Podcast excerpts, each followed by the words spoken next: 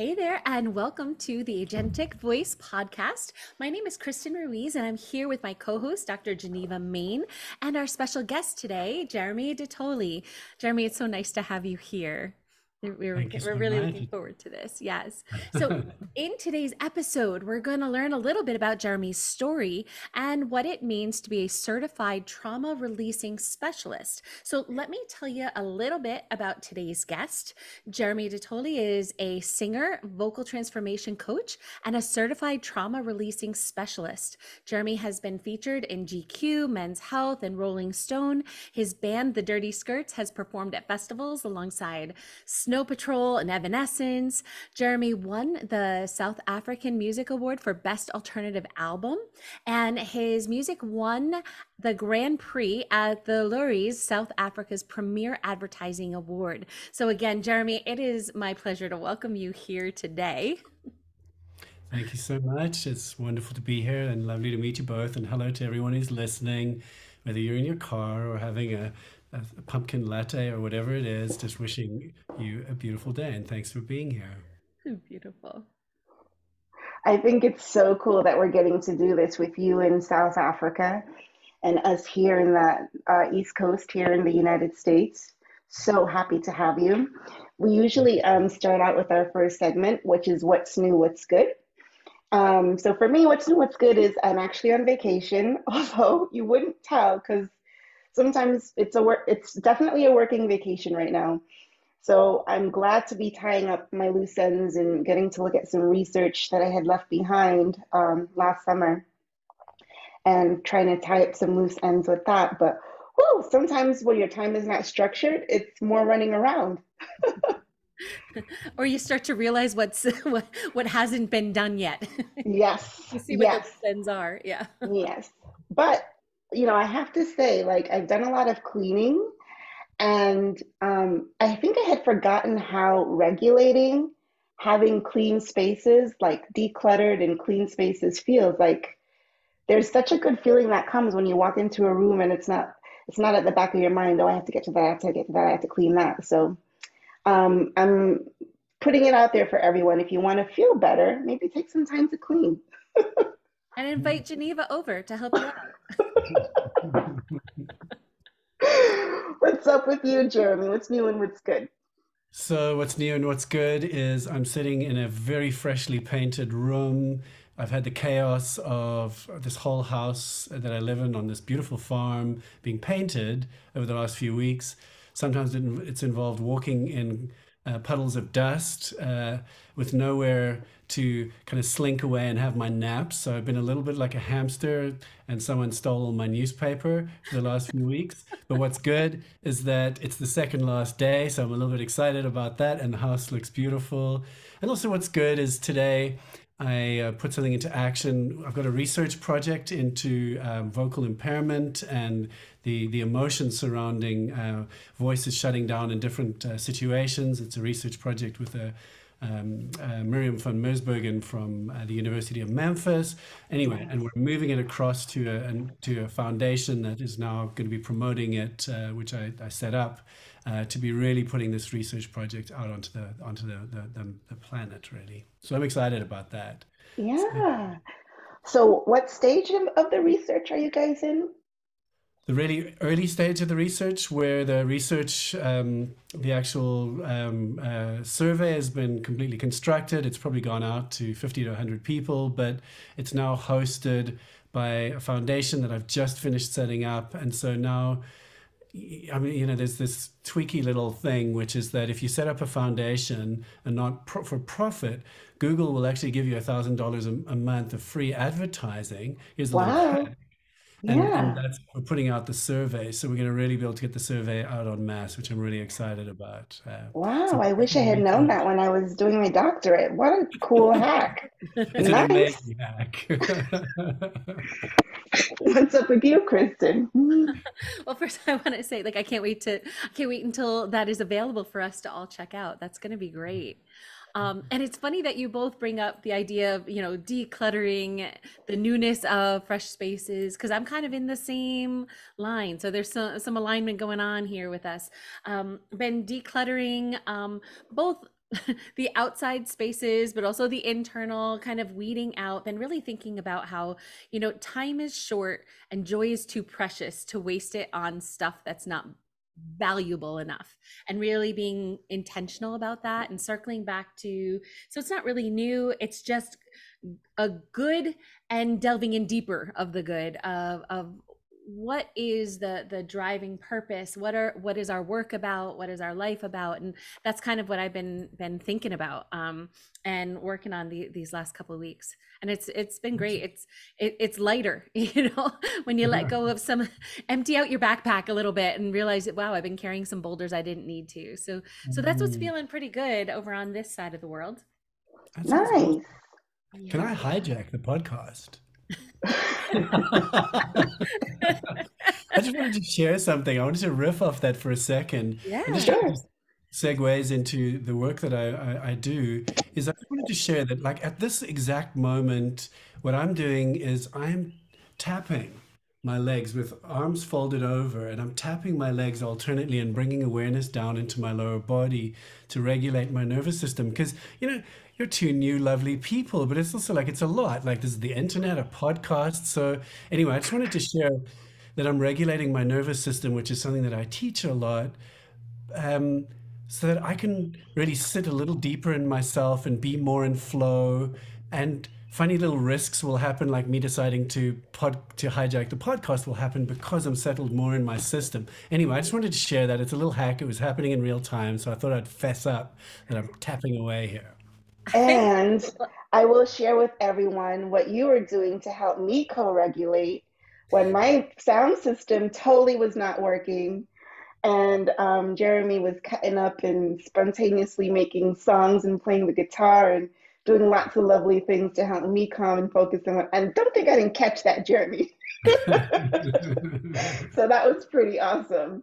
So, like, now that we know you have all sorts of really cool hacks, we want to know how did you get here? So, tell us about your experience, your strength, your hope. How did you get to the work that you're doing now? And um, why is it important? Why, why is it important to you? Can you share that with us? Yeah, I'd love to. Thank you for asking. So, I would just say that I uh, arrived at this both as a lifer, as a musician, but also as a musician with not a great voice and, and you know and, and a lot of what i'm going to call vocal blocks real bad boundaries inability to really stand up for myself a total fawn or pleaser you know total pacifier that's my job make everyone feel better uh, and just down regulate everyone um, and so like a lot of blocks and um, a lot to work through and i you know about 25, 26 years ago, I kind of, let's just say, got on a path where I became really curious and I wanted to start really healing and working through traumas. And so I trained as a healer and a facilitator over time. Um, at first, I started more on the, the woo side of the universe, doing energy healing and coaching. And then I segued more into, over the last 15 years, into a lot of different forms of trauma facilitation.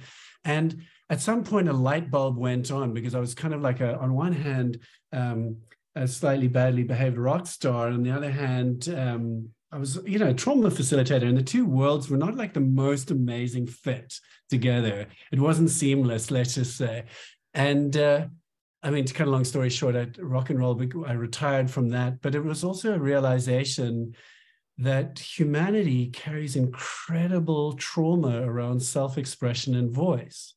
And I'm going to go so far as to say that it's, I'm going to just put something out boldly because I know this podcast is listened to by voice people that in general, singing teaching perpetuates a lot of intergenerational mass cultural trauma around singing. Now, I'm just going to, it's a big baldy I'm putting out there, but in South African um, traditional culture, which is very much still in place, everyone sings the whole community sings. The idea of being a non-singer is not does not exist.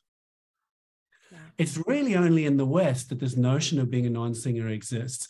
And so this thing about athleticism and perfectionism and singing teachers that singing teaching that's aimed at the people who can already sing. Like what about the other 75% of people who think that they're non-singers? Are we perpetuating a thing which is a lie a mass cultural um, kind of uh, construct that silences 75% of the people and 75% of singers which is all of us and stops us from ventrally, vaguely, deeply connecting in community and singing together as one organism and coming together and sewing together, let's just say, culture at the level of the heart and body and voice. Anyway, that was a little rant, um, but I just I'll stop there. I, I mean, I love that, Jeremy, because this is a thought that I've often had. Like, because I know Kristen can relate to me on this. We both grew up in like church culture. And in church culture, people always sing. And, uh, you know, I'm an immigrant from Jamaica, West Indies. And when I first moved to this country with my family, we moved to the campus of Andrews University where my parents went to school. And I just remember every Saturday afternoon, Sunday, sometimes Sunday afternoons, you would hear families, groups of families uh, on picnic tables in the parks, many from Africa, um, West Africa, all over Africa Caribbean is a very big international school, just singing. And I just remember the beautiful harmonies, people singing in their own language. And mm. I mean, I always grew up with that. I remember thinking at a young age that church was like a musical because, you know, you had the different responses to what the speaker mm-hmm. said, you sang a hymn together. And, you know, my sister and I would cut up, you know, and laughing to ourselves how much church was like a musical. And then you'd have the soloists get off and do their thing. And like, I went to college and I would sing to myself because that's sometimes how I regulate, self regulate. And people would say to me, Oh, you have such a beautiful voice. Oh, you have such a nice voice. And it was the first time that I had the awareness that not everyone sang. That this idea that you have to go to school or go to lessons to sing, I was like, that was just not a part of my awareness at all, you know? So I love that you went off on that little riff. yeah, I want to ask you, Geneva, and what is your perception of? Because I love, I mean, that that cultures that sing together, I, I, just think it's fundamentally healthy, and I think part of what creates a very me me me culture, um, and the loss of Ubuntu, the loss of I am that we are, is that we is that fo- is folk that don't sing together. Like from your perspective, as you were brought up in in families and uh, that sing together, what what is the effect on cohesion or family and so on. I think it's a form of intimacy that most people don't have. Yeah. When you think about like when you're listening to a soloist, why are we so attracted to the soloist, the pop stars and everything else? We're knowing them in a way that they don't know us. And part of it is tied to their voice. Like most people can recognize Beyonce's voice. It's a very famous voice around the world, right? But most people wouldn't say that everyone knows my voice because their voice just isn't out there. But when you grow up singing with people and, and hearing their voice and knowing what they how they sing a certain song, like there are songs that we would sing together where I know, okay, this person's going to do this at this part. And you just wait for it. It's like a form of intimacy and familiarity that you wouldn't normally have in a relationship unless you are singing together, you know? I think the other piece of this is that um, it it speaks to the the purpose behind it, right? Music can serve so many different agendas, both really healthy and beautiful and sometimes toxic, right? And so I think that the idea of having a collective experience where we're creating, we're co-creating something together, that's very different than other parts of the music culture that it's like, okay, entertain me right. you know like prove yourself. Um, mm-hmm. and that prove yourself can come from maybe the audience perception. A lot of times it comes from i mean the fact that you brought up you know the uh, singing teacher like the the training academies and conservatories. Some of that comes from i mean i remember watching people who i thought had had beautiful voices. Yeah there were some things to work through. There were challenges but they the the way they were dismissed the way they were cast off to the side. And watch I, I, I was always an observer. So i would watch and i would see the demeanor of their their body language change the the way the sparkle in their eye shifted.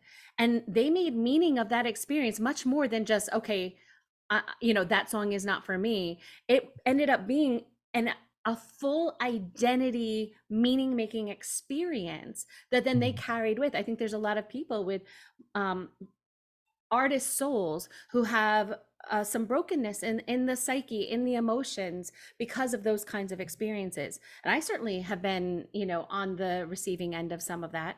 And then you internalize and do it to yourself. You know how many times do we see that that the the singer the artist is being the harshest on them because they were socialized to do so? And i think breaking away from some of that and coming back to the the collective beauty of, of creating something we've been talking with my singers um, this month I thought I made up this word, but then I was looking it up and I saw it another place. So I guess I wasn't that clever. Um, but I, we've been talking about returning to artistry. you know, the idea of not, you know, I work with a lot of um, professional singers. So, so being excellent, having high skills, you know, that is part of the story. But coming back to the heart and the love, like, oh my goodness, we get to express our inner voice through the singing voice that is both joyful to make joyful to connect with others like we get to do this and and kind of peel off some of those other obligations that were put on it so so jeremy you bringing this up is feels very relevant in in the circle that i'm in right now yeah, it's incredible when you think about a culture that loses that. Or I, I, will often dial back when I'm working with groups of people. You know, we were talking um, before the show, I think, about whole person's communication system, singing, speaking, internal voice, body sensations. And I, I, sometimes refer to it as whole voice. In other words, a being is both speaking and singing and sub-vocal sounds and uh, hand gestures and body sensations and an inner voice. And if you block that, let's just say you have a five-year or four or five-year-old child, and you you imagine what that child is like when being spontaneous, singing and dancing. It's a little wildling. And you start to shut that child down and that child stops dancing stops expressing their emotions freely. What happens to that child? And of course what are, what are the primary emotions that got shut down? One of them is joy. And people wonder why they're living a slightly joyless life it's pretty easy to find it. I generally I find when I'm leading groups, I lead groups unburdening speaking and singing voices, but we'll always work with singing voices too. Is that there'll be a freeze response, a throttled throat, uh, a mortal fear of singing out of tune or being exposed or being shamed. And as that starts to release, incredible joy comes out. It's amazing to watch. People start giggling and laughing. And as soon as they start singing in, an, in, in a non perfectionist, playful way, anyway, it's such a beautiful thing to witness. Yeah. Can you tell us a little bit about your work and what it means to be a, a trauma releasing specialist? So, I call myself a communication coach, and my work is focused on self-expression, people who feel blocked expressing themselves, speaking and or singing or both. And I, have I've spent a lot of time around this territory, really looking at, at the very fine details. So some people, for example, feel like they're too much and they're told that they're too much from when they were children and this just escalates and carries on so they'll have a kind of a i'm a lot and then i bottle it i sometimes call this the, the blurton hurt polarity um, and then on the other side, you, you get too little voices where people are tremendously shut down and they really struggle to insert themselves into conversations. They feel unheard, invisible, spoken over. And then there are a ton of us who've got a hybrid voice that's somewhere in between that might have both of these elements.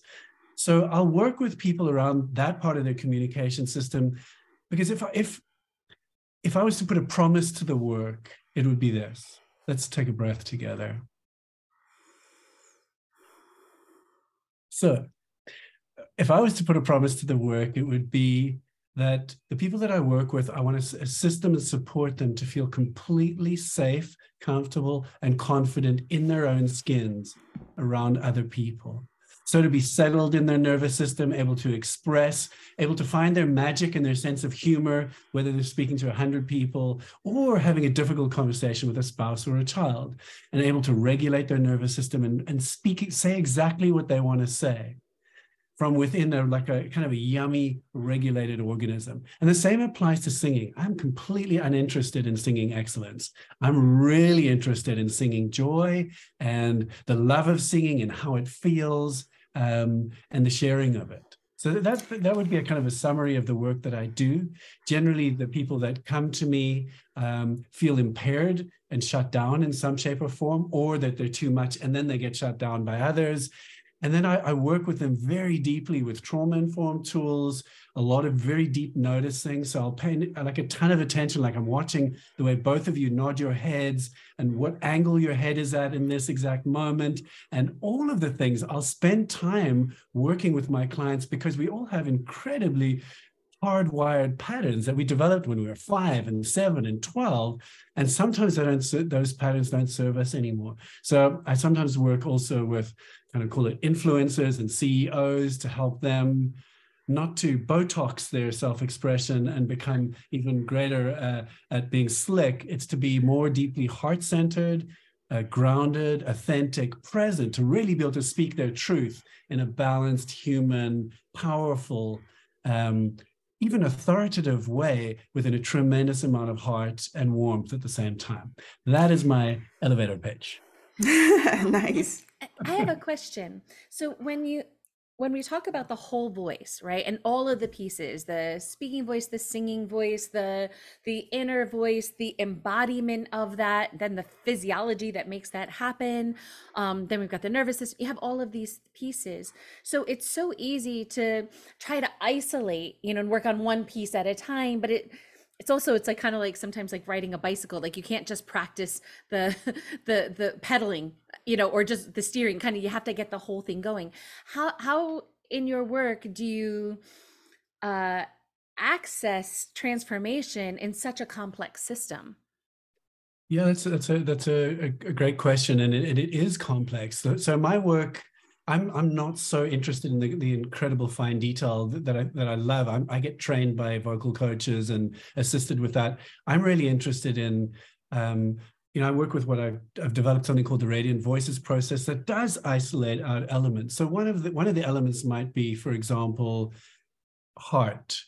How do you actually genuinely, deeply engage with and switch on a sense of heart-centered presence? Tune into this without it being like a hallmark card, like oh, and I'm in my heart, yay. Um, like a really deep, authentic connection to the heart. So there's work to be done there. The same might be said about tuning into one's authentic emotional life in the moment. We're often quite divorced from it. We're in our heads, yay, hi, everyone, great to see you, I'm fine, you're fine, fantastic. But if we want to deepen, then we, we want to make contact with our authentic emotional life uh, at, um, in the moment. Another one I would say is being connected to our bodies in the moment. So a lot, I, I work a lot, like I was describing that tapping. I'll really work a lot with groups that I work with to be able to, for example, in this moment that we feel our bodies in the seat. So we really connect with our lower body, the somatic sensation, perhaps the belly breathing, as well as the feet on the floor. And just see what happens as that as that assists us to settle our nervous system in the moment. And then I'll, I would add on an additional element of that, for example, would be to bring in a sense of mindfulness or presence, to be aware that you're here. Get out of the kind of hypnotized, I'm in the movie, I'm on a podcast, to switch ourselves on and become really aware that we're here rather than being in our conditioning. So that, I'm just giving you some examples. And then one seeks to, to really answer your question, to integrate those in the moment. And that that's a little bit of practice to be kind of deeply present in the moment. I don't know if I answered the question. Yeah, go ahead. Yeah. Yeah. So I was going to think about this mindful awareness of the body as an agentic practice. I don't know if that's what you want to highlight today, but as you're thinking about that in the back of your mind, I did want to ask, going back to what you were saying before about, um, you know, the singing or communicating, singing, speaking for joy. Do you think there is room in such an approach? I've asked Kristen this question before, and you kind of touched on it a little bit. Do you think there is room in this kind of approach for elite practice, superstardom, competition for roles, and that kind of thing? Yeah, thank you. I mean, I, have thought about this a lot too, and I think so. I think so, but but I, I also think it's I, for me, I'm just going to put it out there that it's incumbent on the athletes to invite all the other ones in. That it's not exclusive, that the culture shifts, that they become like in more traditional cultures, they become potentially sing, song leaders but the thing is it's call and response. It's we do this. It's we not i and my magnificence at the super lead you shall all revere me. I mean there's definitely a monetary incentive for that kind of a thing. You know i just think you know now that you're talking about athletes you think about you know some basketball players do not like to share the ball. You know?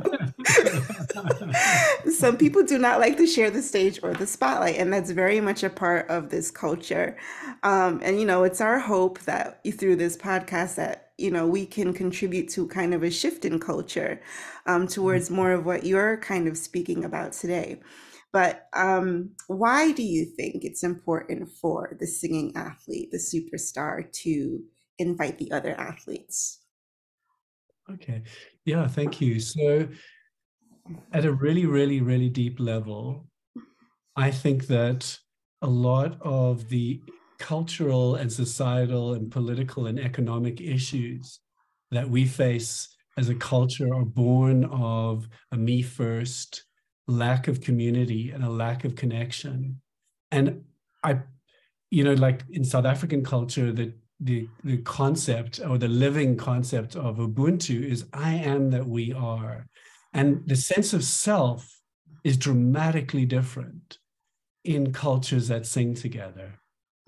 And so, literally, for planet Earth, for all of us, I think the coming together to sing where we're disarmed, because we're disarmed by our singing voices. When we're in our when we're speaking, we tend to, I'm going to do some real junk science, so forgive me, both of you. But I'm going to use this, this sort of cliche that we sing from our that we sing from our, our right brain and speak from our left brain. I know that that's not entirely true, but just that our intuitive side, our less in control side, is our singing side, and that is where we're vulnerable. Where I think Geneva was saying, where people where we're seen where we reveal ourselves in our vulnerability and our uniqueness much more in our singing voice and i just think that we as a species are, are better human beings when we sing together and I, I think it really matters. Yeah, I agree. So, you know, we're going to head towards um, closing in just a little bit. So, I gave you a little bit of chance at the back of your mind to be thinking about an agentic practice. And those are the things that we think are practices to really bring forward, um, to highlight to people, to maybe integrate into their own professional practice um, that you think is trauma informed that leads to vocal agency. Do you have one that you want to share with us? Mm, thank you. Yeah, I've got a few. Okay. So I'm just sort of letting this letting this settle, um, and actually just taking a pause, just having a little breath. You know, it feels nice. Hopefully, everyone else listening is taking a breath, and we're all just co-regulating and settling down in our nervous systems. So I, am going to share this practice, which I, I, spoke about at the beginning, and I, I really, really, really recommend this.